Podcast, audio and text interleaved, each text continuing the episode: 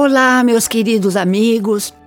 Bem-vindo, bem-vinda a mais um episódio do podcast Praticando o Bem Viver. Eu sou Márcia De Luca, compartilhando semanalmente aqui episódios sobre variados temas das ciências védicas da Índia para inspirar você a trilhar os caminhos do bem viver. E aí, pessoal? Estão praticando as leis? Lembrem-se de que todo conhecimento teórico vira arquivo morto, muito rápido, se não tivermos a disciplina da prática. E chegamos à quinta lei do sucesso, a lei da intenção e do desejo. Inerente a cada intenção e desejo Existe um mecanismo para o seu acontecimento. Intenção e desejo, no campo da pura potencialidade, têm um infinito poder de organização. E quando introduzimos uma intenção no campo fértil da pura potencialidade, colocamos o infinito poder organizacional para trabalhar a nosso favor. Adoro a frase do Rig Vedas, o primeiro dos quatro livros de sabedoria da Índia. No começo, existia o desejo, que era a primeira semente da mente. Sábios, tendo meditado com seus corações, descobriram através de sua sabedoria a conexão do que existe com aquilo que não existe. Essa lei está baseada no fato de que energia e informação existem em todo lugar da natureza. Em realidade, em um nível quântico, não existe nada além de energia e informação. Esse campo quântico não é nada mais, nada menos do que outro nome para o campo da consciência plena ou da pura potencialidade. E este campo é influenciado pela intenção e desejo.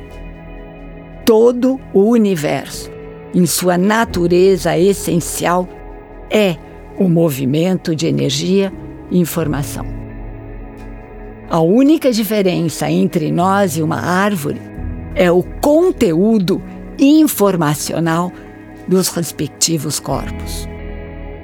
No nível material, ambos, você e a árvore, são feitos dos mesmos elementos reciclados: carvão, hidrogênio, oxigênio, nitrogênio e outros elementos em menor quantidade. A diferença está na energia e na informação de cada um. Nós temos um sistema nervoso e nos tornamos conscientes dessa energia e informação. A árvore, não. E através desse sistema nervoso, somos capazes de conscientemente mudar o conteúdo de informação do nosso corpo. E a partir daí, influenciamos todo o universo, já que não existe separação entre nós e o universo, não é mesmo? Isso acontece através de duas qualidades: atenção e intenção.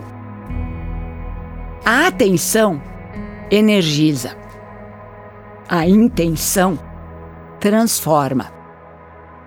Onde quer que você coloque sua atenção, se tornará mais forte em sua vida.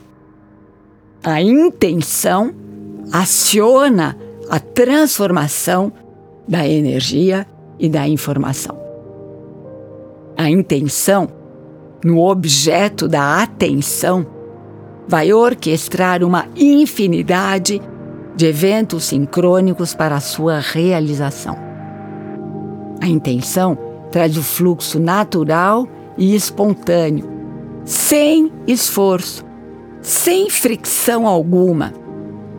É a pura potencialidade procurando ir do não manifesto para o manifesto.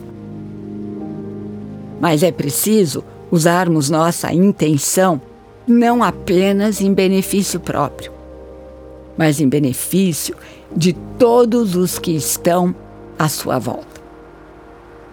No momento em que você estiver alinhado com as leis espirituais, isso acontecerá naturalmente.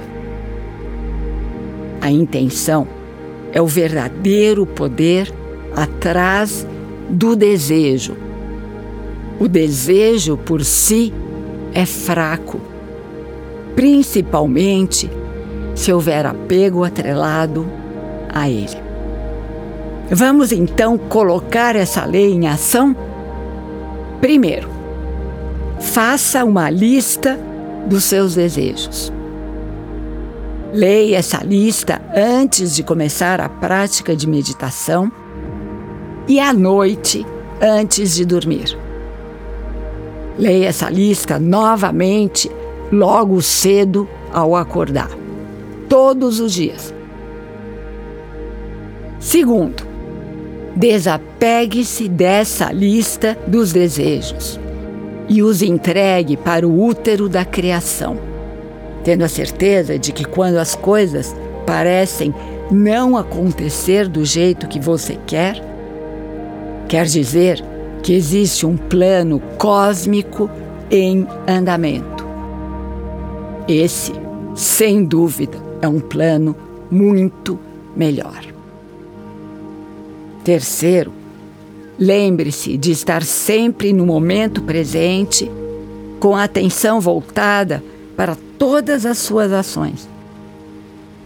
Não permita que os obstáculos consumam ou dissipem a qualidade da sua atenção no momento presente.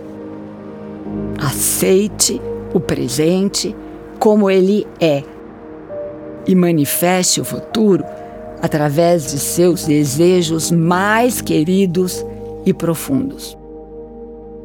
E aqui me despeço com a saudação indiana: o ser que habita em mim, reverencie o ser que habita em você e todos somos um. Namaskar.